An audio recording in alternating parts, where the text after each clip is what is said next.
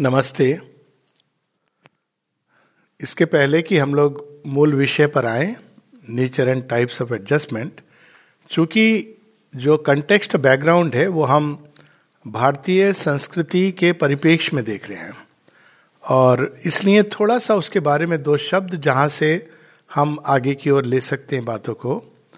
तो वो क्या था भारतीय संस्कृति में जो एक समय राष्ट्र तो राष्ट्र बोल करके नहीं था, लेकिन एक कल्चरल यूनिटी, एक एक ओवरऑल सेंस थी कि एक ओके दिस इज इंडिया, तो भारतवर्ष। तो उसमें ऐसा क्या था जिसके कारण वो सिविलाइजेशन, वो सभ्यता एक समय शीर्ष पर थी और ऐसा क्या हो गया जिसके कारण वो प्राय विलुप्त सी हो गई। और अब ये बहुत सुंदर बात है कि जैसे काल चक्र बदलता है, युग परिवर्तन होता है, तो फिर से वो चीज़ सतह पर आ रही है। परंतु पहले हम उसके मूल तत्वों को पकड़ लें, उसके बाद प्रत्येक विषय को देखने की दृष्टि उससे हम करेंगे। तो तीन चीज़ें बड़े स्पष्ट रूप से भारतवर्ष की, आ, मुझे ये शब्द पुरातन नहीं अच्छा लगता है बिकॉज वो पुरातन अति नवीन है, आ, फिर भी पुरातन संस्कृति को समझने की चेष्टा करेंगे। उसमें तीन जो मुख्य धाराएँ या तीन जो मुख्य शब्द हैं वो आवश्यक है हमें समझना। उनमें मोस्ट इम्पॉर्टेंट है आध्यात्म। अगर हम भारतवर्ष को देखें प्रारंभ से अभी तक, तो एक फैक्टर जो कांस्टेंट है, सिविलाइजेशंस ऑनस्लॉट हुआ, चीज़ें बदली, बाहर के रीति रिवाज बदले, कई सारी सभ्यताएं आई, जुड़ी, कुछ चली गई, इत्यादि इत्यादि। लेकिन स्पिरिचुअलिटी एक ऐसी मास्टर की है जो वैदिक काल से आज तक हम देखते हैं कि भारतवर्ष में उसकी एक धारा निरंतर प्रवाहित होती रही है, यहाँ तक कि जिसको डार्क एजेस ऑफ मैनकाइंड कहा जाता है।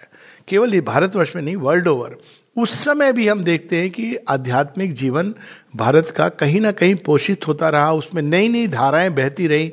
और ये पहला पहली पहला सूत्र है जिसको हमें पकड़ना चाहिए। और इसीलिए मैंने इस बात को कई फोरम पे कहा है और I would like to repeat it. ये बात इसकी नहीं है कि कॉन्स्टिट्यूशन और पॉलिटिक्स वो एक अलग फील्ड है, but Bharatvarsh whether we like it और not is a spiritual country, एक एक आध्यात्मिक राष्ट्र है। आध्यात्मिक राष्ट्र एक रिलीजियस और आइडियोलॉजिकल उससे भिन्न है। आध्यात्मिक राष्ट्र का अर्थ यह है कि there is the urge of constant progress toward something greater and greater. It will be in Hindi largely. So अधिक अधिक हम लोग ऊपर की ओर जाना। अध्यात्म का अगर हम मूल में जाएं तो अधियात्म वह जो ऊपर है, अधि जो हमारे सेंस ऑफ सेल्फ के ऊपर है। तो ऋषियों की अद्भुत बात क्या थी कि वो अपने इस ईगो इंडिविजुअलिटी को, लिमिटेड सेल्फ को सब कुछ नहीं मान लेते थे। यहाँ हम देखते हैं कि वेस्टर्न कंटेक्स्ट में जो इंडिविजुअलिटी है और भारतीय कंटेक्स्ट में जो इंडिविजुअलिटी है, इसमें मूलभूत अंतर यह है। वेस्टर्न कंटेक्स्ट में इंडिविजुअलिटी में व्यक्ति एक बार एक इंडिविजुअल बन गया, यानी उसका मैक्सिमम जो स्कोप है वो रीज़न है, तर्क है, और उसका तर्क के आधार पर वो अपना जीवन जिस प्रकार से जीना चाहे, जब तक वो किसी और का नुकसान नहीं कर रहा है, उसको पूरी स्वतंत्रता है। जब वो तर्क के आधार पर जीवन को जीता है, हालांकि ये इंडिविजुअलिटी भी बड़ी रेयर है। अधिकांश इंडिविजुअलिटी से वेस्टर्न कंटेक्स्ट में समझ ये आता है कि मैं अपने जीवन को जिस तरह से जीऊँ, एज लॉन्ग एज मैं नियमों का निर्वाह कर रहा हूँ। ये दोनों में एक मूलभूत अंतर है, क्योंकि तर्क सम्मत जीवन और रूल बाउंड जीवन ये दोनों अलग अलग चीज़ें हैं। रूल बाउंड जीवन अब कई चीज़ें हैं जो व्यक्ति अपने घर के अंदर करता है, ड्रिंक्स लेता है और भी ना जाने क्या क्या करता है, नाना प्रकार के व्यसन हैं, या ऐसी जगह जहाँ पर जाके वो पार्टी कर रहा है, हर प्रकार की चीज़ें हो रही हैं। तो तर्क सम्मत जीवन कभी इस तरह के जीवन की हमको सलाह नहीं देगा। लेकिन एक ऐसी इंडिविजुअलिटी जहाँ हम स्वयं को जैसे चाहे जिए, एज लॉन्ग एज हम रूल नहीं ब्रेक कर रहे, तो रूल नहीं ब्रेक कर रहे, अपने घर में हम जो चाहें कर सकते हैं। लेकिन ये हम भूल जाते हैं कि इतना क्लियर डिमार्केशन हमारी चार दीवारी के अंदर और बाहर नहीं होता है। एक व्यक्ति जो घर के अंदर आज शराब पी रहा है, कल ना कल को वो सड़क पे आएगा और उसकी जो वृत्तियां हैं, उसके जो व्यसन हैं, इसका समाज पे असर पड़ेगा, परिवार पे असर पड़ेगा, बाहर असर पड़ेगा। तो रैशनल लाइफ जो ट्रू इंडिविजुअलिटी होनी चाहिए वेस्टर्न कंटेक्स्ट में, वो भी अभी नहीं जी जा रही है। भारत में क्या था? भारत में ये था कि आप जो बेसिस था वो रीजन नहीं था, उससे भी ऊपर एक चीज उन्होंने डिस्कवर की थी और वो था धर्म. So dharma is not about religion. It's not कि रिलीजन लॉ है, भाई हमारे स्क्रिप्चर में ये लिख दिया कि ऐसा करो वैसा करो ऐसे करो ऐसा नहीं करो, किंतु धर्म यानी जो सृष्टि के कुछ मूलभूत नियम हैं वो किसी मनुष्य ने नहीं बनाए हैं, उनके अनुसार जब हम अपने जीवन को जीते हैं, चाहे हम घर के अंदर हो या बाहर हो, इससे कोई अंतर नहीं पड़ता है. बल्कि जब हम ये कहते हैं कि घर के अंदर मैं जो चाहे करूँ, बाहर बाहर में अलग से साधु बच्चा बनूंगा, तो इट ब्रीड्स हिपोक्रेसी. और ये हम देखते हैं आज के सिविलाइजेशन में बहुत अधिक हिपोक्रेसी है, क्योंकि बाहर मेरी इमेज अच्छी होनी चाहिए. लेकिन धर्म का जो जीवन है वो उस आधार पर नहीं चलता है, वो इस आधार पर चलता है कि कुछ ऐसे नियम हैं बाहरी प्रकृति के. अब जैसे इसको हम हम देखें कि अब अब ये धर्म जो भारतवर्ष में धर्म का अर्थ है, ये बहुत ही व्यापक इसका अर्थ है. वो केवल एक मैन के लिए डूज और डोंट्स नहीं है, उसके पीछे एक लॉजिक है. जैसे पर्यावरण, अब भारतवर्ष में धर्म का ये आधार था कि हर चीज़ सेक्रेड है, सेंस ऑफ सेक्रेड जो अब लगभग विलुप्त हो गई है.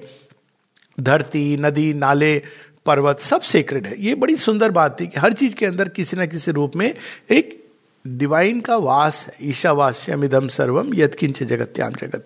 तो हमें चीज़ों के साथ व्यवहार ऐसा रखना चाहिए कि वो बाहर से चाहे कितनी भी अचेतन दिखती हों.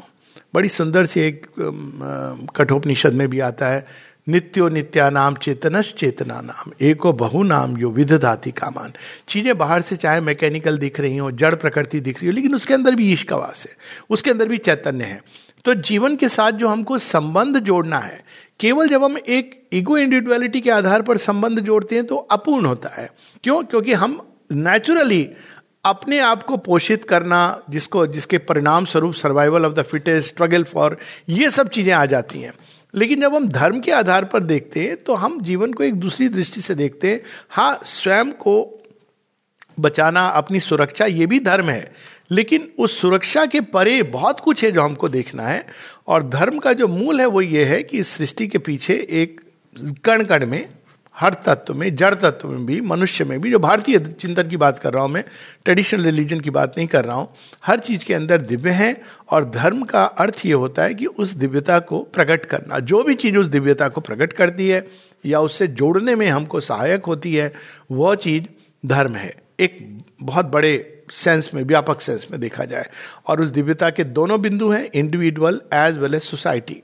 तो यहाँ पर हम देखते हैं कि जो समाज के साथ एक इंडिविजुअल की जो कन्फ्लिक्ट होती है, अनेकों अनेकों प्रकार की जो एडजस्टमेंट, अब ये जो शब्द एडजस्टमेंट, इसमें दो चीज़ें समझ में आती हैं. एक होती है जो बड़ी नेगेटिव है, एडजस्ट कर लो, यानी आपके पास कोई चॉइस नहीं है. एक एडजस्टमेंट होता है जो वीक का एडजस्टमेंट होता है. लेकिन उपनिषद कहती कहती है हमें कि एडजस्टमेंट वीक पोजीशन से नहीं होनी चाहिए कोई भी चीज़, क्योंकि जो वीकनेस है उसमें दिव्यता नहीं है. The divine is strong and wise and beautiful and kind, लेकिन डिवाइन की काइंडनेस एक वीक पोजीशन से नहीं है. तो हमको पहले उसको रिकवर करना है, अपने उस पार्ट को. एक वीक व्यक्ति जब एडजस्ट करता है तो वो वास्तव में अपने जीवन के सत्य को खो देता है, क्योंकि वो सारा जीवन किसी ना किसी और के लिए जी रहा होता है. श्रीमद् भगवत गीता में बड़ी सुंदर बात है, स्वधर्मो निधनम श्रेय परधर्मो भयावह. ऑफ कोर्स यहाँ धर्म का कोई रिलीजन जो वेस्टर्न, बार बार ये स्मरण कराना आवश्यक है, क्योंकि हम लोगों ने वर्ड रिलीजन को धर्म में ट्रांसलेट कर दिया. हमने नहीं किया, किसी और ने किया, हमने उसको स्वीकार कर लिया. भारतवर्ष में ये कंसेप्ट नहीं था. मत है, पंथ है, पर धर्म सनातन है. सनातन धर्म मतलब there are some eternal laws, universal laws of becoming. आप अणु के साथ छेड़छाड़ अगर कर रहे हैं तो आप सारी सृष्टि के साथ छेड़छाड़ कर रहे हैं ना. सनातन धर्म में जो व्यक्ति इसमें ऑलरेडी इनबिल्ट है वो जानता है, वो जानता है कि आज मैं ये कर रहा हूँ छेड़छाड़, लेकिन कल को मैं सिविलाइजेशन को विनाश में ले आऊँगा, because I am creating kind of imbalance in nature. Whereas fusion जब आप करते हैं अणुओं का तो वो एक अलग चीज़ है. फ्यूजन एक नेचुरल प्रोसेस है. अब देखिए ऊर्जा के क्षेत्र में ये चीज़ अप्लाई कर जाती है. एटम को स्प्लिट करके जब हम ऊर्जा निकालते हैं और एटम को जोड़ के जो ऊर्जा निकालते हैं, उसके उपयोग की बात नहीं कर रहा हूँ मैं. इन दोनों में एक मूलभूत अंतर होता है, बिकॉज एटम्स का जुड़ना एक नॉर्मल प्रोसेस है, और जब हम फिजन करते हैं तो वो एक डिविजिव प्रोसेस है. तो ये हर एक क्षेत्र में ये अप्लाई करता है कि हम किस तरह से जीवन को धर्म के आधार पर जी रहे हैं. सो धर्म इज़ नॉट रिलीजन. ये हर क्षेत्र में अप्लाई करता है. छात्र का धर्म है, एक गृहस्थ का धर्म है, एक जो व्यक्ति वृद्धावस्था को प्राप्त होता है उसका धर्म है, एक युद्ध क्षेत्र में एक क्षत्रिय का धर्म है, एक ब्राह्मण का धर्म है, ये सारी ब्राह्मण मतलब सीकर ऑफ नॉलेज का धर्म है, और जो क्षत्रिय है जिसका काम है संसार को प्रोटेक्ट करना उसका अपना धर्म है, जो सर्विस ओरिएंटेड है उनका अपना धर्म है। तो इस प्रकार से ये एक सिंपल डूज एंड डोंट्स नहीं थे, इसका अर्थ ये था कि based on our natural temperament स्वधर्म हम जब जीवन को जीते हैं तो हम अपने आप प्रगति को प्राप्त करते हैं, इसमें और कोई दूसरी चीज आने की जरूरत नहीं है। अब इसको मैं इस तरह से लूं कि मान लो अगर मैं एक स्वधर्म मेरा इस प्रकार का है कि मैं शिक्षक बनूं, शिक्षक को अगर हम लें तो कई कारणों से हम लोग शिक्षक बन सकते हैं। तो एक या डॉक्टर, मैं अपने प्रोफेशन का लूं, एक व्यक्ति डॉक्टर बनता है इसलिए क्योंकि वो बहुत पैसे कमाना चाहता है, तो करोड़ों रुपये दे करके वो आ, सीट ले रहा है, ट्राई कर रहा है, बाद में वो पैसे कमाने के लिए शिक्षक बनता है। तो ये क्या है, ये परधर्म है, ये उसका स्वधर्म नहीं है, और ना वो ना डॉक्टर बन के अपने साथ न्याय करेगा ना संसार के साथ न्याय करेगा। संसार को छोड़ो, वो अपने साथ न्याय नहीं कर रहा है, हालांकि वो पैसे कमा लेगा लेकिन उससे कभी भी उसके अंदर में जो एक डीप जॉय होना चाहिए वो चीज़ नहीं आएगी। तो सबसे पहली चीज़ ये होती है, चाहे वो शिक्षा का क्षेत्र हो और कोई भी क्षेत्र हो, बच्चों के साथ जब हम डील करते हैं कि उनका स्वधर्म क्या है। मैं जिस कंटेक्ट से आ रहा हूँ श्री अरविंद आश्रम में, तो यहाँ पे जो सिस्टम ऑफ एजुकेशन है उसको फ्री प्रोग्रेस सिस्टम कहा जाता है। तो माता जी से किसी ने पूछा कि फ्री प्रोग्रेस का मतलब क्या है, माने का progress guided by one's own soul. हर व्यक्ति की एक इंडिविजुअल स्क्रिप्ट है। स्वधर्म क्या है, हमारे अंदर एक ओरिजिनल स्क्रिप्ट है जो कहीं ना कहीं हमारे अंदर में लिखी हुई है, उसको हम हनन नहीं कर सकते। एडजस्टमेंट जो भी हम करेंगे, जीवन है उसमें बहुत सारी चीजें आएंगी, लेकिन इस ओरिजिनल स्क्रिप्ट को ध्यान में रखते हुए। अब यहां पर हम देखते हैं कि एक स्ट्रांग व्यक्ति जब एडजस्ट करता है और एक वीक व्यक्ति जब एडजस्ट करता है, तो यही डिफरेंस होता है। एक वीक व्यक्ति हेल्पलेस है और वो हर चीज को एडजस्ट करना करने का प्रयास करता है। एक साधारण एक एग्जाम्पल ले लूं कि एक महिला है, वो शिक्षा पाना चाहती है और उसको जबरदस्ती उसको दमन कर दिया गया कि नहीं तुम शिक्षित नहीं होगी क्योंकि लड़कियों का स्थान है घर के अंदर रहना। ये एक बड़ी कॉमन सी चीज है, खत्म हो रही है जगह जगह। तो अब ये जो हुआ और उस लड़की ने एडजस्ट कर लिया, उसको बहुत वो माना जाता था कि अरे देखो कितनी एडजस्टिंग है, लेकिन वास्तव में उसके अंदर हो सकता है स्वधर्म। स्वधर्म जेंडर डिपेंडेंट नहीं है, स्वधर्म इज जेंडर इंडिपेंडेंट। ये बहुत बड़ी इंटरेस्टिंग बात थी भारतवर्ष में कि ये जेंडर डिपेंडेंट नहीं था, धर्म रोल डिपेंडेंट हो सकता है। पत्नी का अपना धर्म है, पति का अपना धर्म है, बच्चे का अपना, लेकिन वो जेंडर डिपेंडेंट नहीं है। तो जब हम अगर किसी का लड़की का एक स्वधर्म है to acquire more and more knowledge या to become a leader in the battle of the future, uh, ya to become uh, enter engage into uh, the transactions uh, of commerce or to create new things, build new things, तो उसका ये अगर स्वधर्म है और उसको adjust कर रही है वो क्योंकि परिवार वाले या समाज नहीं चाहता है, तो वो अंदर में वी आर किलिंग हर, ये एक प्रकार की मृत्यु है और ये तो कहीं से भी दिव्य नहीं हो सकती।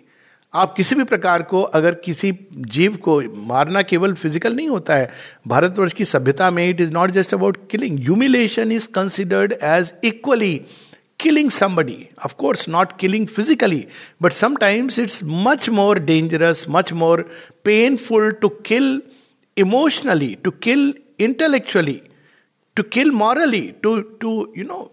अब देखा जाए तो अगर इस दृष्टि से देखें, और ये संवाद आता है राजसूय यज्ञ में युधिष्ठिर वगैरह का, पर उसमें मैं अभी नहीं जाना चाहता हूँ, लेकिन मुख्य चीज़ ये है कि हमें एक समाज को और व्यक्ति को दोनों को इस बात का बिल्कुल क्लैरिटी होनी चाहिए कि हम बाकी सब चीज़ें बाहर में नियम है, कानून है, लेकिन स्वधर्म एक बड़ी इंपॉर्टेंट वस्तु है व्यक्ति के लिए भी और समाज के लिए भी। और व्यक्ति समाज को सबसे ज़्यादा कंट्रीब्यूट कब करता है, जब वो अपने सच्चे जीवन को जीता है। और एज ए साइकियाट्रिस्ट जो मेरा प्रोफेशन है, मैं ये रोज़ ये समस्या देखता हूँ, लोग आते हैं परेशान होते हैं और उनको लगता है कि कारण बाहरी है, पर मुख्य रूप से क्या है, मैं कई बार ऐसे कहता भी हूं कि आप अपना जीवन नहीं जी रहे, वह जीवन जिसके लिए आप बने हैं।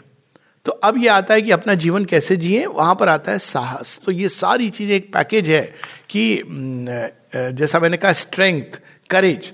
अब एक इंडिविजुअल और समाज इसके बीच में जब तालमेल होता है या एडजस्ट करना होता है तो adjustment should always be from a position of strength. तो यहाँ पर हम देखते हैं एडजस्टमेंट का एक दूसरा रूप आता है. एक है position of weakness, helpless adjustment, मेरे पास कोई उपाय नहीं है. दूसरा आता है कि मैं एडजस्ट कर रहा हूँ लेकिन कुछ है मेरे अंदर जो एक पंछी की तरह जो उड़ना चाहता है, जो अभिव्यक्त करना चाहता है. वो चीज़ ऐसी है जिसको I cannot allow that to be touched. और कई बार जब लोगों की समस्याएं होती हैं, चूंकि हम एडजस्टमेंट के एंगल से बात कर रहे हैं, मान लो व्यक्तिगत समस्याएं होती हैं, हस्बैंड वाइफ की होती है या वेरियस टाइप्स की, तो मैं यही प्रश्न करता हूँ कि तुम्हारी कोर में सबसे इंपॉर्टेंट चीज़ क्या है. ये तीन चीज़ें हम लोगों को सदैव स्मरण रखनी चाहिए, मेरा कोर क्या है. अधिकांश हम ये नहीं जानते. क्यों? क्योंकि हम बस समाज जिस तरह बह रहा है उसमें बहते जाते हैं. तो जिसको हम एडजस्टमेंट कहते हैं वो लार्जली कन्फॉर्मिटी है, इट्स नॉट इवन एडजस्टमेंट, क्योंकि नंबर्स में इंसान को सिक्योरिटी मिलती है लेकिन उसका विकास रुक जाता है. क्योंकि वो अब क्या होगा जब वो नंबर्स में सिक्योरिटी ढूंढेगा, मेजोरिटी जिस तरफ चल रहे हैं, तो जिस जिस लेट अस से कि रिलीजन में मैं पैदा हुआ हूँ मैं उसी को फॉलो करूँगा, या जिस दिशा में सब लोग जा रहे हैं मैं उसी दिशा में जाऊँगा. तो ये जब मनुष्य करता है तो उसकी विकास की गति बहुत स्लो होती है, क्योंकि सदैव समाज एक व्यक्ति के पीछे रहता है. व्यक्ति पायोनियर्स होते हैं किसी भी समाज में. अगर हम देखें तो जो समाज प्रोग्रेस करते रहे हैं, और मैं ये मानता हूं कि भारत भारत का समाज उनमें से एक है, क्योंकि एक ऐसा समाज है जिसके अंदर इवोल्यूशन की धारा सदैव खुली रही. अब अक्सर हम लोग कहते हैं वेद वेदांत, हाँ उस समय थे. ऋषियों को देखिए, ऋषियों ने नई नई धाराएं निकाली. ये नहीं कि एक उपनिषद है उसमें सब खत्म हो गया, दूसरी उपनिषद बिल्कुल भिन्न लगती है, मूल चीजें वही हैं, एक सत्य है, लेकिन एक एंगल ऑफ अप्रोच, उसके अंदर से एक नई चीज प्रकट करना. ये इतनी भिन्न भिन्न, और आगे चल के भी कई ऐसे ऋषि आए, इवन नए मूवमेंट्स आए, स्पिरिचुअल मूवमेंट्स आए, जो हैं तो अपने ओरिजिन में वेदांतिक हैं, वे, वेदों से डायरेक्टली नहीं इंस्पायर्ड है पर उसी सत्य को कह रहे हैं. तो सनातन धर्म उनको भी इंक्लूड करके आगे बढ़ता रहता है. और वो क्यों करता है? क्योंकि वो इवोल्यूशन और विकास को एक्सेप्ट करता है, और जहां भी इवोल्यूशन और विकास को एक्सेप्ट नहीं किया गया, चाहे वो एक बड़ी स्ट्रॉन्ग नैरो आइडियोलॉजी हो या फिर एक रिलीजियस थॉट स्ट्रक्चर हो, सिस्टम हो, बिलीफ हो, उसका एक समय के बाद पतन निश्चित है. क्यों? क्योंकि वेदांत हमें यह बताता है कि हर चीज एक एक सृष्टि के पीछे एक अद्भुत शक्ति है जो हर चीज को आगे की ओर ले जा रही है. और इसको अगर हम जीवन को देखें तो समझ आता है, आज के जीवन नहीं, कब से हम देखें, अब तो बहुत ही ज्यादा समझ आ रहा है कि हर चीज एक ट्रेमेंडस गति से बढ़ रही है. हालांकि कई बार हम लोग नहीं समझ नहीं समझ पाते किस दिशा में, लेकिन अगर लार्ज स्केल पे लाइफ को देखें तो क्या हो रहा है. जड़ तत्व कहाँ से प्रकट हुआ?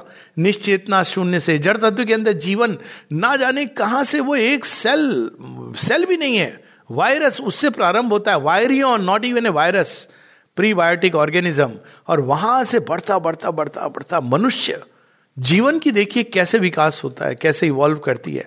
और उसी प्रकार से मनुष्य मनुष्य के अंदर from the first cave dwellers, कई तो नौ नौ सब टाइप सब स्पेसीज मनुष्य के तो चले गए.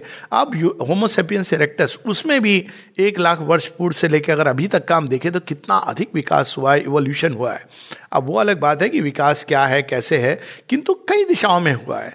तो मूल चीज जो हमको पकड़नी है शिक्षा के क्षेत्र में भी और जीवन के क्षेत्र में कि what is conducive to evolution, not what is conducive to simply my selfish interest. तो ये एक बहुत इंपॉर्टेंट चीज है, और इसीलिए भारतवर्ष की जो इंडिविजुअलिटी थी वो धर्म पर बेस्ड थी.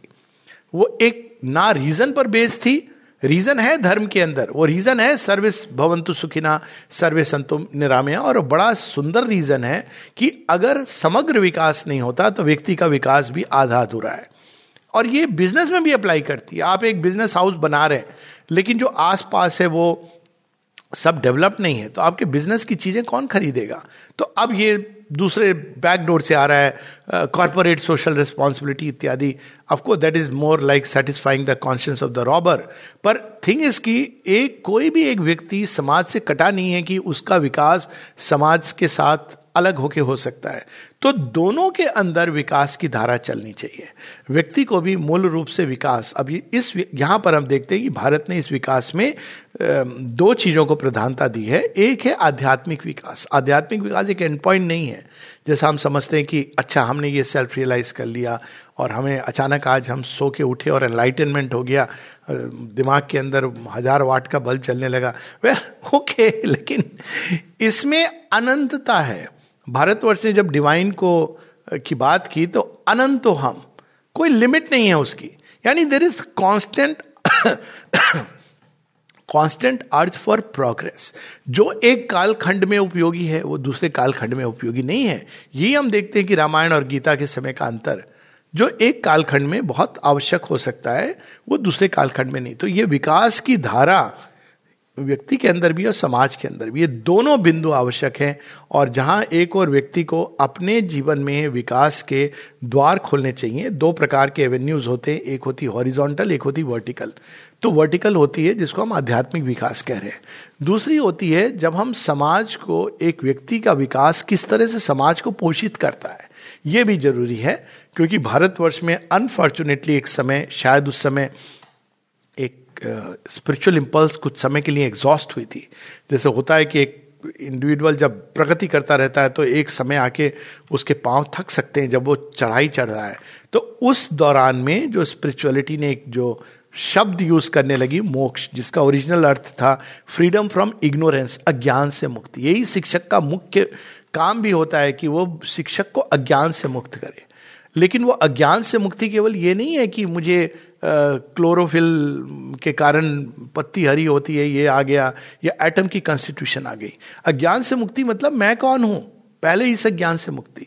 ऐसा ही व्यक्ति वास्तव में समाज के लिए एक उदाहरण भी बनता है, समाज को भी चेंज करता है, खुद को भी चेंज करता है। तो this is a position of strength, this is adjustment from a position of strength. जब हम देखते हैं स्वामी विवेकानंद को फॉर एग्जाम्पल, बड़ा सुखद आश्चर्य हुआ देखकर, शुरू शुरू में स्वामी विवेकानंद का चित्र था। तो जब वो अमेरिका जाते हैं तो उस समय हम सब जानते हैं कि उनको शुरू में कितना एडजस्ट करना पड़ा। क्यों एडजस्ट करना पड़ा? क्योंकि कोई लोग हंस रहे थे, रिकॉग्नाइज नहीं कर रहे थे। एक तो भारत एक गुलाम देश से, पराधीन, सपने हु सुखनाई, और दूसरी बात है कि वो ना केवल गुलाम देश से आ रहे, अजीब सा वस्त्र पहने हुए हैं, ये यहाँ पे क्या बोलेंगे। अब देखिए स्वामी विवेकानंद इन चीज़ों से एडजस्ट करते हैं। वो कई दिन, कई बार उनको भूखे रहना पड़ा, भूखे रह लेते हैं। उनको कोई इशू नहीं है कि कहीं पर किसी ने उनको कहा चलो तुम्हें मैं ये हेल्प दे देता हूँ या दे देती हूँ, उन्होंने स्वीकार किया, चाहे वो भोजन हो या धन हो, कॉन्फ्रेंस में अटेंड करने के लिए लेटर, इन सब चीज़ों से उन्होंने एडजस्ट किया। लेकिन जिस चीज़ से उन्होंने एडजस्ट नहीं किया वो है उनका कोर। तो ये कोर इतना इंपॉर्टेंट और सीक्रेट है, कई बच्चे तो जानते नहीं है उनका कोर क्या है। कई बार मैं डिस्कस करता हूँ कि आप दोनों के बीच में मतभेद है, उसमें कोर क्या है आपका। तो कोर सुन के मुझे बहुत आश्चर्य होता है, दुखद आश्चर्य होता है कि कई बार हस्बैंड वाइफ या उसमें कहते हैं हमारा काम ये, तो इन्होंने प्रॉमिस किया था कि ये करेंगे, इनकी तो सैलरी भी ठीक नहीं है, और वहीं पर हम देखते हैं कि हस्बैंड की समस्या ये है कि वो ठीक से खाना नहीं बनाती। ये कोई कोर होती है? This is not at all a core. What is core of marriage? Core of marriage is love. What is the core of education? It is to bring out the best inside us. ये चीजें ठीक हैं, ये अपनी जगह ठीक है। Let's take a context of education system. ना ऑफ कोर्स सैलरी आपकी अच्छी अच्छी होनी चाहिए, लेकिन अगर आप रियल एजुकेशन इम्पार्ट नहीं कर पा रहे हो क्योंकि कंस्ट्रेंट्स है आपके अंदर, ना that is a difficult thing, क्योंकि वहां पे आपके कोर पर प्रभाव पड़ रहा है। तो ये कोर इतना इम्पॉर्टेंट है। और मैं ये इसलिए भी बता रहा हूँ क्योंकि मैं जिस शिक्षण संस्थान से पढ़ा, and I like to be very frank, एक कार्मेल कॉन्वेंट था। मुझे कुछ नहीं पता, वो तो हमारे घर का ट्रेडिशन होता है, तो ट्रेडिशन मुझे सब पता था, लेकिन जो एजुकेशन का कोर है नहीं था। क्यों? वहाँ मुझे अंग्रेजी बोलना सिखाया जा रहा था, अंग्रेजी सोचना सिखाया जा रहा था, और साथ में अंग्रेजी सभ्यता के बारे में सिखाया जा रहा था। जब मैंने एक हिस्ट्री की बुक में छोटा सा पढ़ा राम के बारे में, तो लिखा था primitive humanity, man is a social animal. Now this is dangerous. अगर मैं एक शिक्षक के रूप में ऐसे संस्थान में पढ़ा रहा हूं तो ये डेंजरस है, क्योंकि मैं एजुकेशन के प्रति जस्टिस नहीं कर पा रहा हूं। मेरा this is how I want to, this is example, मेरे रियल लाइफ का एग्जाम्पल है, इसलिए मैं बता रहा हूं कि हम वहां पे थे, हमें हम जाते थे चर्च हर हफ्ते बैठ के, हमें कोई इशू नहीं था क्योंकि सनातन धर्म में इस तरह की भाव नहीं आते हैं। लेकिन ये था कि एक जो एजुकेशन में डिस्टॉर्शन शुरू हो गया था, किस तरह एक विचारधारा, एक सोच, हमारे अंदर डाली जा रही थी. मैं ये नहीं कह रहा हूँ कोई जानबूझ के कर रहा था, या वो एक अलग चीज़ है. I don't subscribe freely to conspiracy theory. ये सब कुछ अज्ञान के माध्यम से होता है.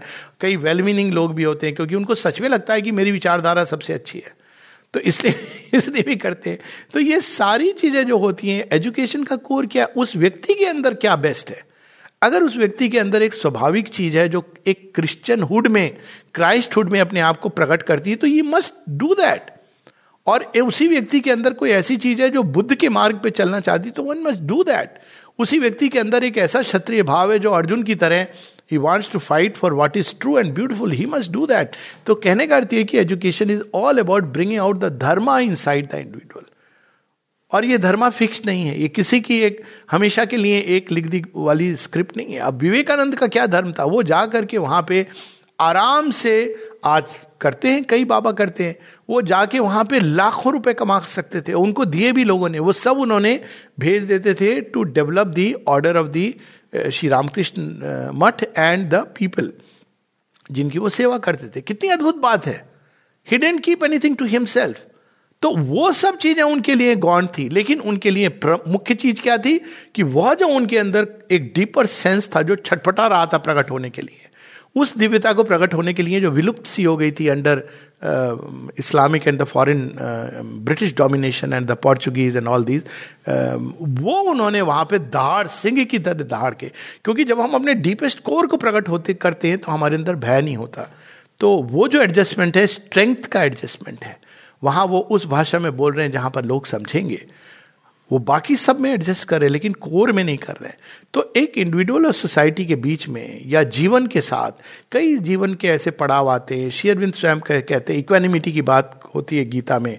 तो it is not adjustment but practicing a state of Samta, acceptance कि ठीक है बाहर की हमारी परिस्थितियाँ हैं, ये अच्छी होंगी बुरी होंगी. बड़ी सुंदर जो जो सच में हायर कॉन्शियसनेस की तरफ, इवोल्यूशन की तरफ जाना चाहते हैं, उनके लिए बड़ा सुंदर गीता एक एडवाइस देती है. हानि सुख दुखेशु शीत ओष्ण सुख दुखेशु हानि लाभो जयाजय. और साथ ही कहती समालोष्ट कांचना पंडित गाव हस्तिनी, इन सब को वो सम रूप से देखता है.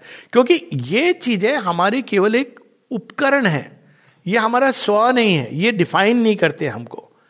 तो एडजस्टमेंट डजंट मीन कि I will prove myself in the social context by becoming a super rich person. That is not adjustment, that is foolishness. Of course यदि आपके अंदर धन की प्रेरणा है तो करो by all means, but to prove something to somebody, क्योंकि we are not here to prove anything to anyone but to express who we are inside. कई बार मैं इसका उदाहरण भी देता हूँ कि एक टॉर्टोइज और रैबिट की वो कहानी हम लोगों ने पढ़ ली, slow and steady wins the race.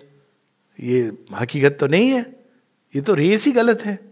Tortoise की रेस जमीन पर हो कैसे सकती है? उसको बनाया गया है, एक ऐसा जीव है जिसके साथ कोई कॉम्पीट नहीं कर सकता. अगर ये चीज ले ली जाए कि तुम कितने वर्ष जियोगे, तुम कितने कम से अपने आप को जीवन निर्वाह करोगे, और तुम जल और पानी, जल और धरती दोनों पर समान रूप से चल के दिखाओ, जी करके दिखाओ. Now that is the beauty of tortoise. He cannot be in race with rabbit. जिसने भी ये कहानी बनाई, Aesop's fable, I know that. It is an incorrect thing. तो adjustment का अर्थ कभी ये नहीं होता है कि हम बिल्कुल अपने स्व को खो दें. टर्टल अगर रैबिट के साथ भागने लगे तो एक रैबिट के साथ तो चलो वो सो गया और इस ये रेस जीत गया, पर हर रैबिट नहीं सोता है, तो उसको हम गलत दिशा में डाल रहे हैं. तो उसी प्रकार से हमें जब जीवन हम जीते हैं तो सबसे पहले ये देखना है कि हमारा कोर क्या है. कोर अनकॉम्प्रोमाइजेबल होता है क्योंकि कोर के अंदर क्रिएटर की ओरिजिनल स्क्रिप्ट होती है. कोई दो कोर एक जैसे नहीं होते. तो ये प्रयास कि मेरा बेटा मेरे जैसा बने, ये गलत है, ये मिथ्या है. उसकी अपनी स्क्रिप्ट है. मेरा काम है कि उसके अंदर जो स्क्रिप्ट है उसको बाहर निकालने में किस हद तक मैं सहयोगी हो सकता हूँ. मेरी वाइफ की कोई जरूरी नहीं कि मेरे जैसी स्क्रिप्ट हो. उसके अंदर जो स्क्रिप्ट है भगवान की, that script of the divine in each one is dharma. It cannot be put just as dos and don'ts. कई बार लोग इस तरह से कोट करते, अहिंसा परम धर्मा. यस, तो फिर भगवत गीता में श्री कृष्ण क्या सिखा रहे हैं अर्जुन को? Well, ahimsa is an inner state. मेरा कोर ये कभी नहीं चाहता दिव्यता कभी नहीं चाहती कि मेरे अंदर एक प्रकार का उद्विग्नता हो, उत्तेजना हो, क्रोध हो, इससे तो हमारी मेरी स्मृति का नाश होता है। तो अहिंसा एक इनर स्टेट है जिसमें किसी के प्रति मेरे अंदर एक हिंसक भाव नहीं आएगा। लेकिन हिंसक भाव नहीं होना और शस्त्र उठाना ये दोनों अलग चीजें हैं। अब हम देखते हैं the difference between a Gandhian ideology and Shri Krishna's ideology. एक आइडियोलॉजी जहां अंदर में हिंसा का भाव है, और कई बार ये जीवन में होता है कि नारी है कुंठित हो रही, क्रोध आ रहा है उसको, लेकिन वो कुछ कह नहीं रही है। क्यों? क्योंकि वो एडजस्ट कर रही है। अंदर में तो क्रोध है लेकिन बाहर आप प्रकट नहीं। ये ये तो मिथ्याचार है। That's how the Gita starts कि this not something very nice, क्योंकि अर्जुन भी यही कहता है मैं एडजस्ट कर लेता हूँ पांच गांव नहीं भी है तो कोई बात नहीं, मैं मेंडिकेंट तो बन ही जाऊंगा, सन्यासी, इसमें मेरी समस्या क्या है? सन्यासी बनने से तो मुझे दुर्योधन भी नहीं रोकेगा, अपनी आत्मरक्षा में कर सकता हूँ। लेकिन श्री कृष्ण बताते हैं कि बात तुम्हारी नहीं है, बात यह है कि एक समाज में एक larger disclosure of the divine. ये इवोल्यूशन का जो कंसेप्ट है भारतीय संस्कृति में अद्भुत है, और वहीं से हम देखते हैं कि अजस्र धाराएं बही हैं। यहाँ से लिटरेचर की, साइंस की, साइंस में भी, फिजिक्स में, केमिस्ट्री में, बायोलॉजी में, हिस्टोरी हिस्टोरी में हिस्ट्री में, नक्षत्रों की स्टडी में। इट्स जस्ट अमेजिंग बिकॉज उस क्रिएटिव इम्पल्शन कहाँ से आता है? हमारे कोर से आता है। जब कोर हमारा नहीं खुलता है तो हम फॉलोअर फॉलो करते हैं जो चल रहा है उसमें, हम एक मास में, क्योंकि उसमें हमको कंफर्ट लगता है, समाज हमारा साथ देगा, क्यों? क्योंकि आप वो कर रहे हो जो सब लोग कर रहे हैं। लेकिन भारतवर्ष में एक रिवेल को भी स्थान दिया गया है, और उनके नाम नहीं मैं लेना चाहता हूँ, बड़े लीजेंड नाम है। Buddha himself is a rebel. Can we just imagine कि बुद्ध स्वयं एक रिबेल है, उसका स्थान है। क्यों? Buddha is wise, Buddha accepted as a rebel, and by not Duryodhan, because Duryodhan का जो रिवोल्ट है वो एक स्वार्थ, एक ईगो, डिजायर, एम्बिशन, लस्ट, इस पर आधारित है। वो एक ऐसा रिवोल्ट है जो समाज के लिए घातक है। लेकिन जो बुद्ध का रिवोल्ट है, बुद्ध का रिवोल्ट समाज के लिए उसको उत्कृष्टता की ओर ले जाता है। जो कर्म कांड है जिसमें उलझ गए थे उस समय के लोग, उनको तोड़ता है। लेकिन Buddha is also not the last word. History goes further and further, evolution goes further and further. ये चीज जो एक ब्यूटीफुल चीज है, बड़ी सुंदर है। तो जब हम जब कभी एडजस्ट करने की बात होती है तो तीन प्रकार की, जिससे हम तीन या चार प्रकार जिससे हम क्लोज करके फिर विल कम टू क्वेश्चन। अब ये एक अद्भुत भारतीय समाज की एक, उन्होंने सृष्टि की सारी गतियों को तीन मुख्य धाराओं में डाला। जैसे हम रंग कहते हैं कि तीन मुख्य रंग हैं, अब बाकी सारे उसके कॉम्बिनेशन से बनते हैं। आप चौंसठ करिए, थाउजेंड्स बना लीजिए, बारह सौ पचास, लेकिन वो बनते तीन मुख्य रंगों से हैं, रेड, ग्रीन, ब्लू। तो उसी प्रकार से जो तीन मुख्य धारा है जिससे पूरा संसार चलता है, त्रिगुणात्मक प्रकृति।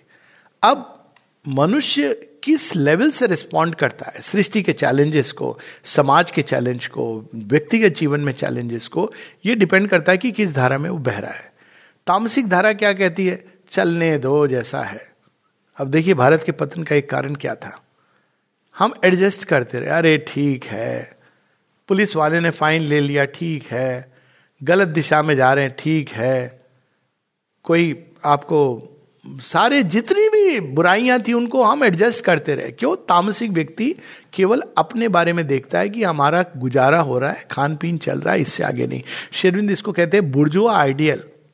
बुर्जुआ आइडियल में व्यक्ति बस अपने कंफर्ट जोन की बात सोचता है, और सृष्टि में क्योंकि इवोल्यूशन का विधान है, कंफर्ट जोन में व्यक्ति ज्यादा दिन नहीं रह सकता, उसको बहुत कुठाराघात होते हैं। ये इवोल्यूशनरी चैलेंजेस हैं, they are not just adjustment problems, they are challenges of evolution, जो व्यक्ति, समाज, संसार, नाना प्रकार के फिजिकल चैलेंजेस, इमोशनल चैलेंजेस, ये सब किस लिए आते हैं? To evolve. गीता का चैलेंज किस लिए? To evolve, to grow. Arjun has to grow up from being just a grand fathers grand child to a disciple. He has to become a warrior for something which is true and just and right. तो growing up process में ये challenges आते हैं। तो ये ये एक तामसिक व्यक्ति चैलेंजेस को नहीं लेता है, तो वो या तो डल, डिप्रेस्ड रहता है। कई लोग हैं जो अवसाद से पीड़ित होते हैं, कारण ये है कि वो चैलेंजेस को नहीं लेना चाहते। चैलेंजेस लेने का ये मतलब ये नहीं कि मुझे समाज या संसार के अनुसार चलना है, पर हम वो कंफर्ट जोन होता है कि चलो वैसा चलने में ही हमारा फायदा है। To do as others do, they think is best, Savitri की लाइन है, to be as others are the thing is best. अब ये एडजस्टमेंट इज मीनिंगलेस, ये तो एक आत्महनन से अधिक कुछ नहीं है. दूसरी जो एडजस्टमेंट होती है वो रजोगुण से बॉर्न होती है. रजोगुण काइनेटिक है खूब, उसमें दो प्रकार की एडजस्टमेंट होती है. जो एक लोअर है जिसमें व्यक्ति केवल रिवोल्ट करता है, अंधाधुन, ब्लाइंडली हर चीज जो समाज की है वो सब बेकार है, गलत है, चूंकि मेरे पिता ने कहा है इसलिए मैं नहीं करूंगा, चूंकि मेरे शिक्षक ने कहा इसलिए नहीं मैं करूंगा. ये जो लोअर रिवोल्ट है ये वेस्टर्न वर्ल्ड की देन है जो इंडिविजुअलिटी के नाम पर इसको हमारे सामने प्रकट करती है. हमारा ओरिजिनल नहीं है, हमारे अंदर रिवोल्ट की जगह है. नचिकेता रिवोल्ट करता है लेकिन उसका रिवोल्ट एक हायर पॉइंट ऑफ व्यू से है. जो कई सारे ऐसे उदाहरण हैं जिसमें द ऋषि और the rishi child has revolted but revolted from a higher position. Lower revolt क्या होता है? जहां हम समाज के अनुसार नहीं चलेंगे और फिर हम ड्रग्स लेंगे, हम ऐसी ऐसी हरकतें करेंगे, अलग अलग रंग के टैटू बनवाएंगे, nothing wrong in all this. हम वो करेंगे जो जो सबको इरिटेट करेगा और इसमें जो पतन होता है ये क्योंकि हमने कभी उनको बताया नहीं कि रिवोल्ट एक अलग चीज है. तुम्हें अगर समाज में कई चीजें नहीं अच्छी लग रही हैं तो तुम उसको चेंज करो, be the change rather than, and उसके लिए करेज चाहिए. लेकिन जो रजो तमो गुण से जो रिवोल्ट पैदा होता है उसके अंदर चेंज की स्ट्रेंथ नहीं है तो फैशन करता है to show that I am different. और उसमें कैसे कैसे फैशन आ गए उसकी तो बात जितनी कम की जाए वो ये. Fashion is not change. Fashion is simply a way of saying, I don't care about you. Which is okay, which has its place, slightly better than tamas, but still very low, and it cannot help us much. और एक higher राजसिक revolt होता है, वो एक अलग है, जहाँ व्यक्ति समाज के साथ लोहा लेने की भी उसके अंदर courage होती है. अब या तो उसमें वो समाज में ही स्वयं को दिखाता है, जैसे अर्जुन.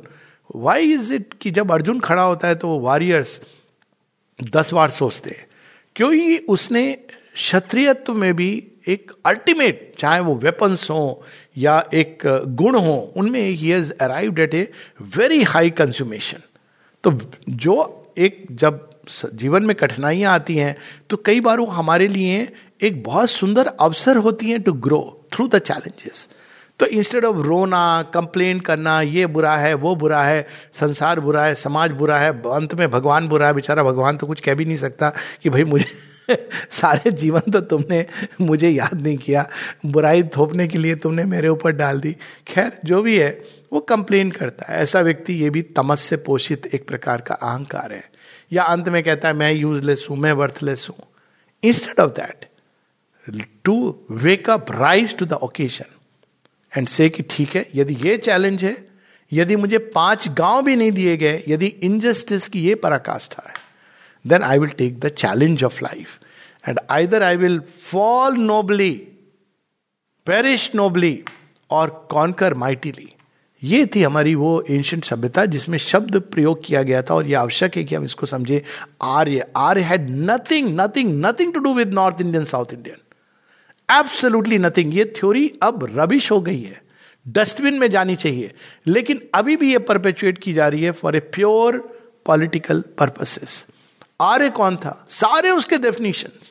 वो एक इनर वॉरियर था, वो अपने ही अंदर खेती करके उर्वर करता था अपने प्रकृति की भूमि को, वो आर्य था. वो चेंज लाता था, क्यों? क्योंकि उसको लगता था यदि कि ये चीज जो अभी समाज के अंदर अब बदलनी चाहिए तो वो चेंज लाता था. वो कौन सी होगी? पहली महिला जिसने ये प्रूव किया कि नहीं, महिलाएं भी पढ़ करके आगे जा सकती है. एक समय बड़ा अजीब लगा होगा और कई इनका गुणगान नहीं हुआ. अगर आप स्टैंडर्ड देखेंगे तो कहेंगे ये पहली महिला. ऐसा नहीं है, मैं जानता हूँ, हमारे नानी में जानता हूँ, दादी में जानता हूँ, जिन्होंने ऐसी पढ़ाई करी, उस समय के लिए एमए किया, जो बहुत अजीब अद्भुत था.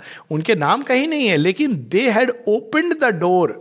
आज जो हम जिसको रियल महिला क्रांति कह रहे हैं, उन्होंने द्वार खोला, ना कि ऑड्रे हेपबर्न ने जिसने एक नए प्रकार की ड्रेस पहनी और मिनी स्कर्ट पहन के उसने कहा नहीं, we can do whatever we feel like.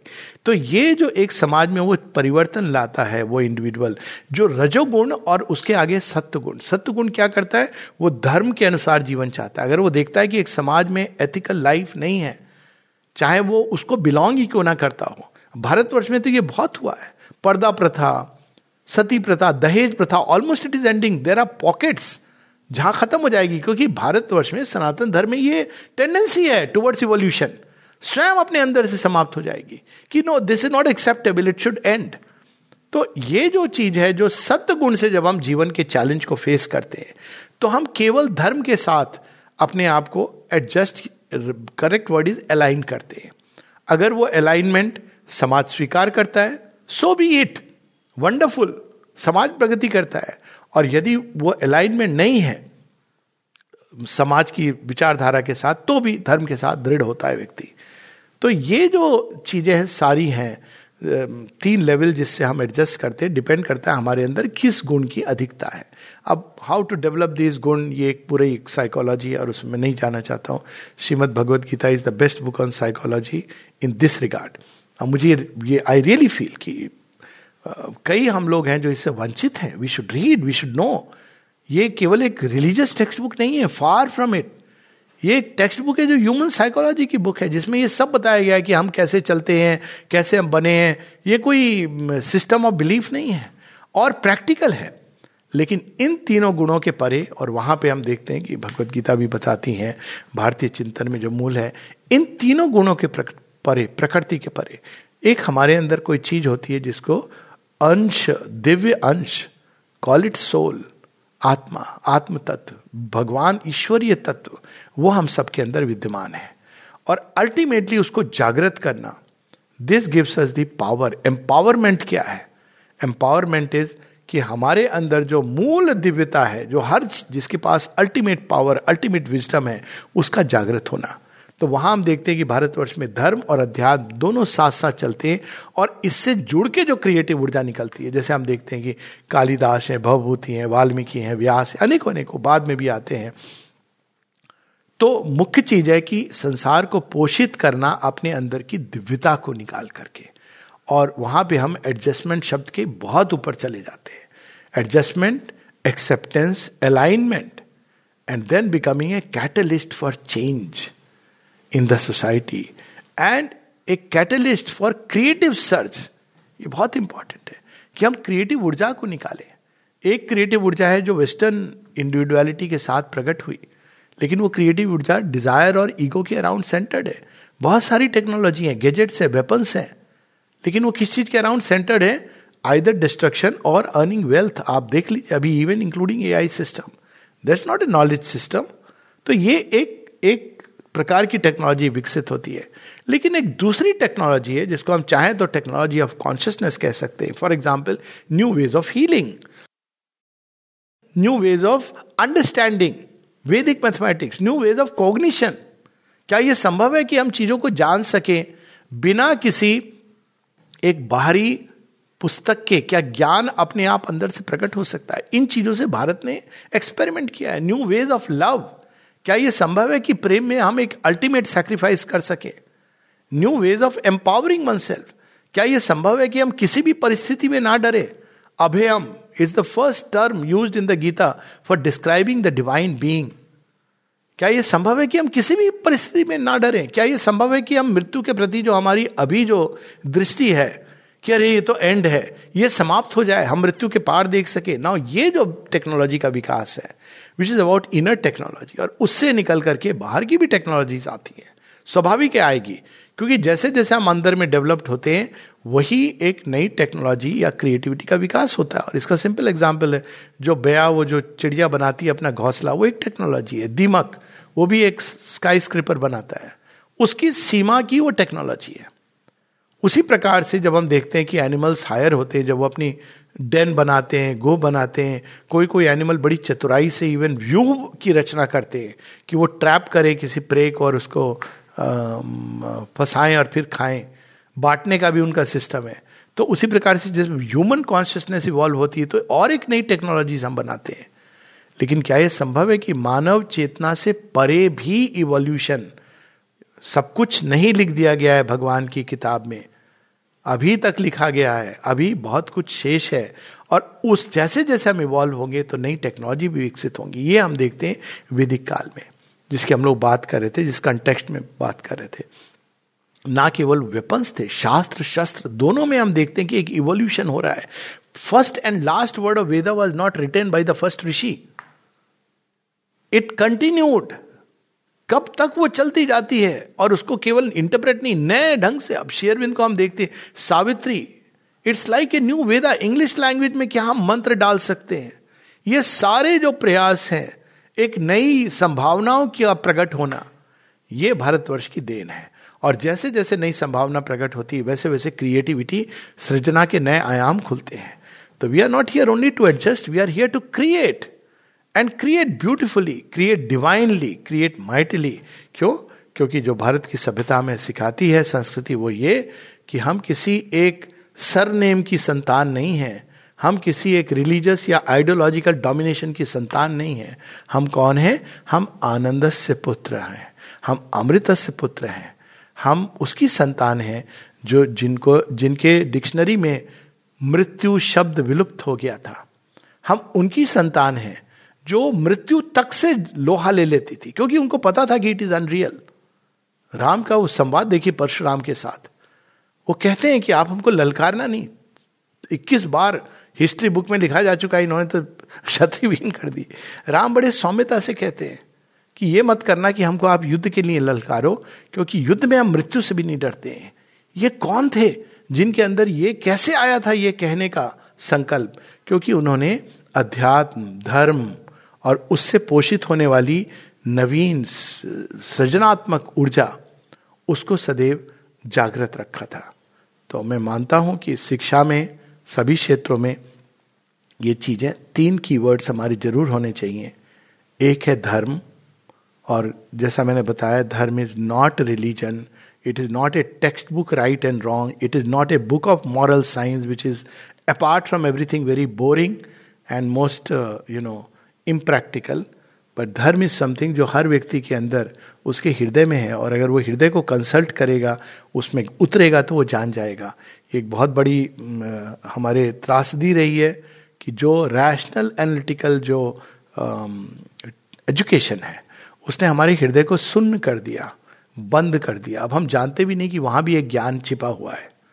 तो वो एक, खैर, बड़ा विस्तार का विषय है। कई जगहों पर इस पर मैंने बात भी की है, राष्ट्रीय शिक्षा नीति पर भी, सब वो और हमारी वेबसाइट या यूट्यूब पे मिल जाएंगी। इसके अलावा दूसरी चीज जो इम्पोर्टेंट है, अध्यात्म। अध्यात्म क्या है? सतत प्रगति की चेष्टा, टिल वी टच हमारे फाइनाइट के जो सर्किल है, सीमित सोच, सीमित विचारधारा, सीमित सीमित भाव, सीमित ज्ञान, यही तो अभाव है। इसके परे निकलकर अनंतता में प्रवेश, दैट इज अध्यात्म। तो वो कोई एक एंड पॉइंट नहीं है उसका। मोक्ष उस सेंस में है कि फ्रीडम फ्रॉम फंडामेंटल इग्नोरेंस, कि वी आर फाइनाइट बीइंग्स। और जो व्यक्ति ये जान जाता है, I am not a finite being, वो किसी चीज से नहीं डरेगा।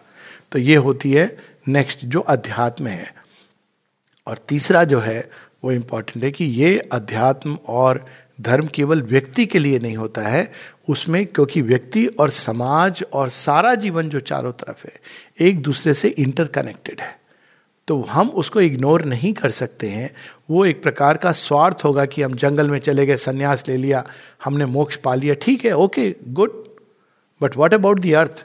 तो उस अध्यात्म और धर्म से जो सृजनात्मक धाराएं निकले, वो धरती को पोषित करें, धरती के ऊपर एक किंगडम ऑफ हेवन, राम राज्य, स्वर्ग को स्थापित करें, और धरती में अनेकों अनेकों मनुष्यों का कल्याण हो, धरती के अंदर एक नई ऊर्जा जागृत हो, धरती के अंदर दिव्यता की सुगंध एक एक इसकी मट्टी से निकले। ये जो प्रयास रहा वैदिक काल में, और मैं आशा करता हूँ, प्रार्थना करता हूँ, द फैक्ट दैट इस तरह के अब वेबिनार हो रहे हैं, ये इसका लक्षण है कि एक नया युग प्रारंभ हो गया है। और विशेषकर भारत में इसका बहुत क्लियर इंडिकेशन मिल रहे हैं, जबकि सारा विश्व अनेकों प्रॉब्लम से जूझ रहा है। मैं कहना चाहूँगा कि उसका रियल समाधान भारत के पास है, और भारत को समाधान ढूंढना है अपने व्यक्तिगत जीवन में, और विश्व के सुख समृद्धि के लिए सारे विश्व के सामने प्रकट करना है। जैसे एक बार अमृत प्रकट हुआ था और अनेकों अनेकों वेद प्रकट हुए थे, वैसे ही भारत को एक नए युग का उन्मेष करना है। जय हिंद, वंदे मातरम, जय माँ। कोई प्रश्न है तो you are most welcome. Thank you, sir, for a wonderful session. Uh, if anyone has question, please raise your hand.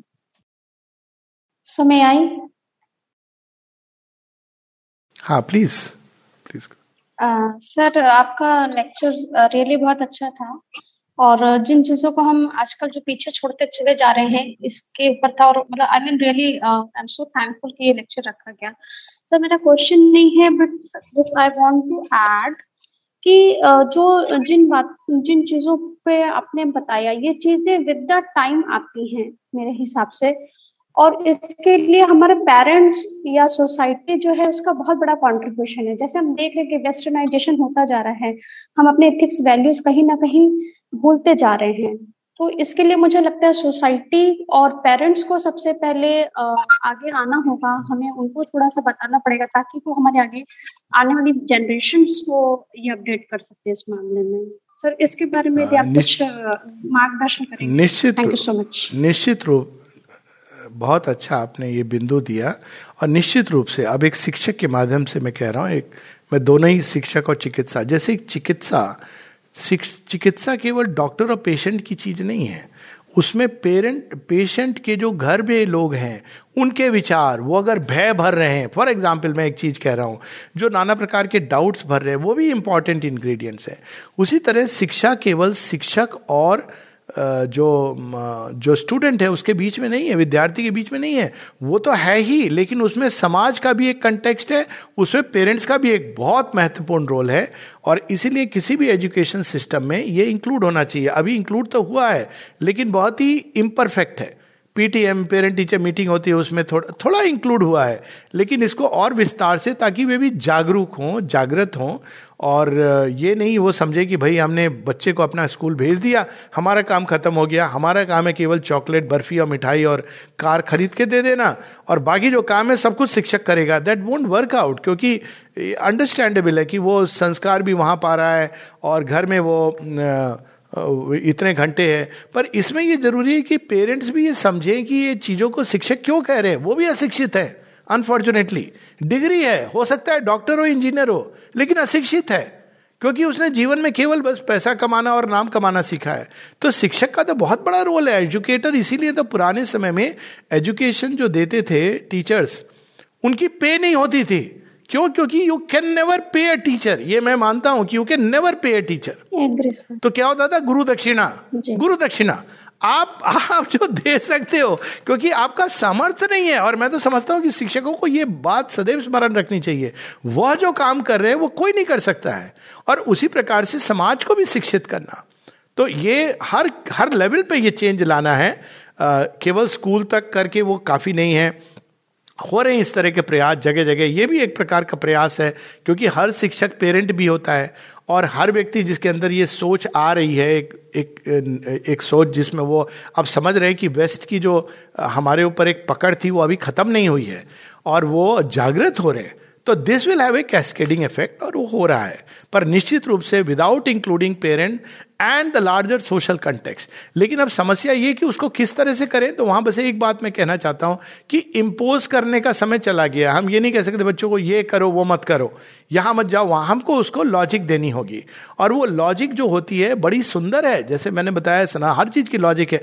अब मैं डील करता हूँ ऐसे बच्चों के साथ, पेरेंट्स के साथ, तो मैं उनको कई बार कहता हूँ कि तुम खुद सुनो इसके पहले कि उनका माइंड करप्ट हो जाए। यह संगीत सुनो, यह संगीत सुनो, यह संगीत सुनो, और तुम खुद देखो कि तुम्हारे अंदर किस तरह के भाव आते हैं। ये भी एक शिक्षण, उसमें एक ये केवल काफ़ी नहीं है कि हमने क्लासिकल म्यूजिक का एक मैंडेटरी वो रख दिया। दूसरी चीज़ जो इम्पॉर्टेंट है वो है कि हर शिक्षण संस्थान में जो वाइटल एजुकेशन जिसकी बात माता जी करती है, refinement of senses, refinement of our you know life parts, ये नहीं होता है। ये किससे होता है? ये पोइट्री के साथ होता है, म्यूजिक के साथ होता है, आर्ट के साथ, स्कल्पचर के साथ। इन चीज़ों को बहुत ही अभी हम गौण रूप में कि अरे दे आर, ये इंपॉर्टेंट नहीं है हमारे करियर में, ये चीज़ जानी चाहिए। लास्ट तक some connect with art, music, poetry, इससे हम रिफाइन होते हैं।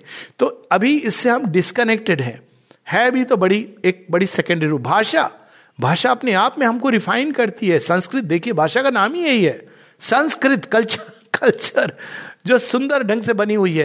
तो ये सारी चीज़ें आनी चाहिए, हमारी शिक्षा नीति में भी आनी चाहिए, और पेरेंट्स को भी बच्चों के साथ, और खुद ही उनको कि ये चुनाव करके देखो, ये तुम्हारी चॉइस है, रैशनली समझा के कि इस तरह के वस्त्र तुम्हारी चॉइस है, लेकिन तुम देखो इसके क्या परिणाम होते हैं, कई बार मैंने जो अब यंग गर्ल्स होती हैं, अब वो इट्स नॉट नथिंग, उनके दिमाग में है कि हम कोई भी कपड़ा, कपड़े फ्लडेड हैं, अब देखिए ये तो जानबूझ के हुआ ना, ये स्टोर्स में एक प्रकार के कपड़े फ्लडेड है या एक प्रकार का भोजन, तो वो अब उसको पहन लेते हैं, उनको पता नहीं चलता कि इसका क्या अर्थ है, उनको लगता है कि अच्छा दिख रहा है। तो हर एक पेरेंट्स को, टीचर्स को, बच्चों को एजुकेट करना चाहिए कि देखो एक प्रकार के वस्त्र है जो आपको आकर्षण, एक प्रकार का आपके केवल शरीर के प्रति आकर्षित कर रहे हैं, और एक प्रकार के वस्त्र है जो आपकी गरिमा को प्रकट कर रहे हैं, एक प्रकार के वस्त्र हैं जो आपके अंदर के सत्य को प्रकट कर रहे हैं।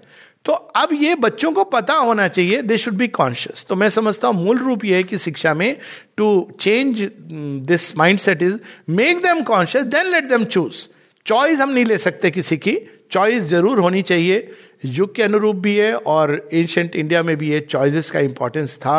Choices should be theirs but to make them conscious, ये शिक्षक का और पेरेंट्स का कर्तव्य है।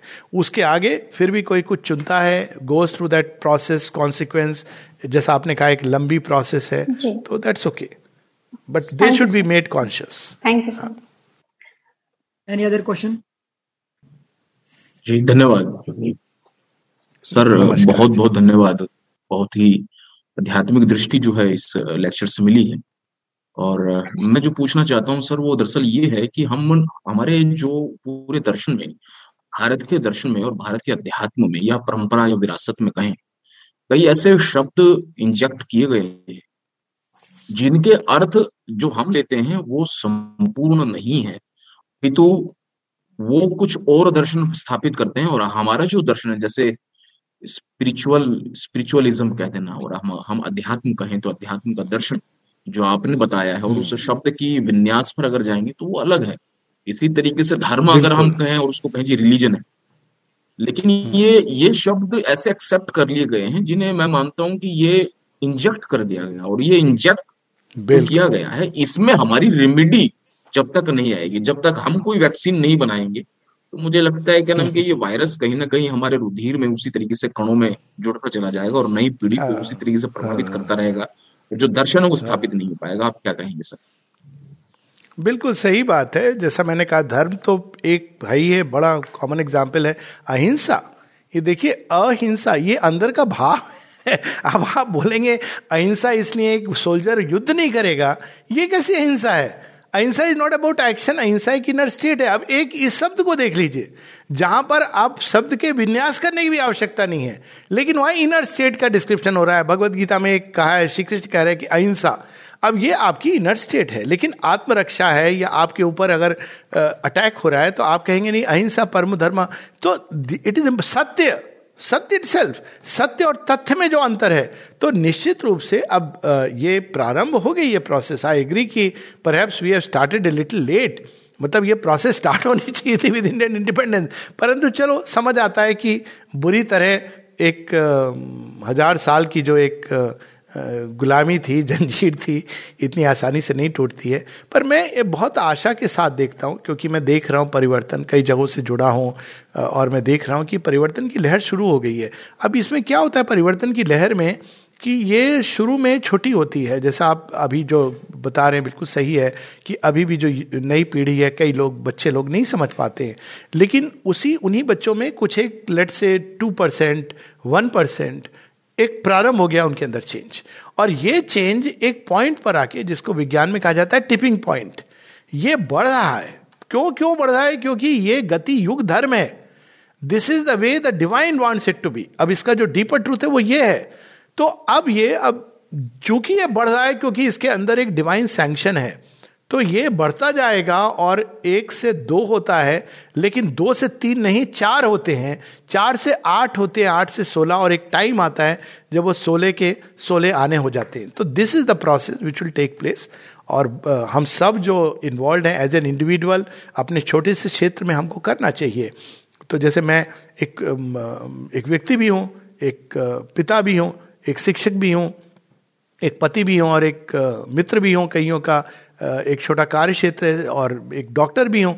तो मेरा जो क्षेत्र है उसमें मुझे ये करना चाहिए, लेकिन कुछ ऐसे क्षेत्र हैं जहाँ मेरा अधिकार नहीं है, लेकिन इसको स्प्रेड होना चाहिए। I hundred by whatever means of communication we must spread this truth at every level. हमको प्रतीक्षा नहीं करनी चाहिए कि कोई और स्प्रेड करेगा, छोटी सी चीज़ है। और आजकल ऐसे माध्यम है।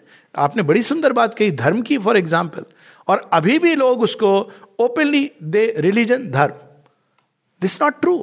तो हम सबको ये स्प्रेड करना चाहिए अपने अपने ढंग से, अपने अपने माध्यम से, अपने अपने क्षेत्र में, और तभी ये चीज़ कैस्केड करेगी। एक पॉइंट आएगा जब ये एक सुनामी बनने वाली है, ये चीज स्पष्ट है। It's just a question of time. हम ये धर्म नहीं है, स्पिरिचुअल नहीं, हाँ बिल्कुल धर्म इस तरह के जो ए लगा देने वाली है, नहीं बिल्कुल बिल्कुल। डॉक्टर आंचल मैम, भारतवर्ष में तो रिलीजन धर्म कैसे? धर्म तो एक था, सनातन, पंथ थे, मत थे, संप्रदाय थी। ये तो एब्सोल्युटली ये इम्पोज चीज आ गई। एनीवे, हाँ दूसरा क्वेश्चन था कोई, सॉरी आप बोल रहे हो।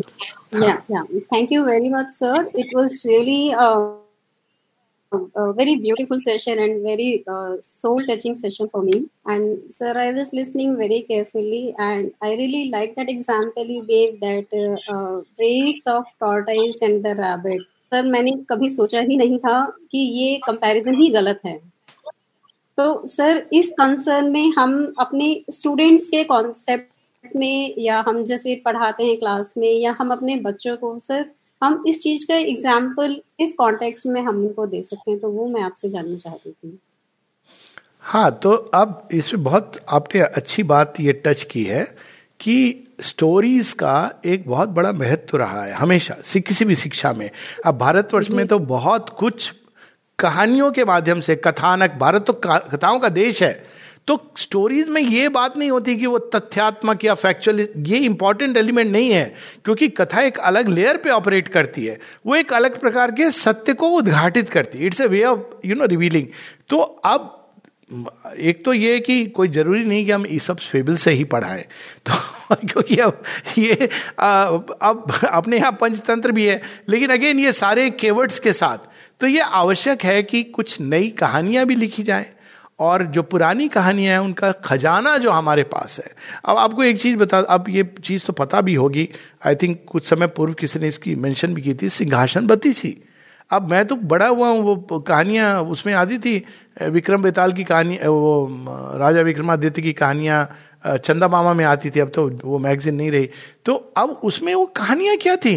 वो कहानियाँ थी कि वो राज्य का अधिकारी बनने के लिए you have to exhibit certain qualities, और वो सारी क्वालिटीज सूझबूझ के माध्यम से, बड़ी सुंदर कहानियों का भंडार है वो, जहाँ आपकी बुद्धि की तीक्ष्णता और बुद्धि की कुशाग्रता, इन दोनों का डेवलपमेंट होता है कि आप कोई निर्णय किस आधार पर करेंगे।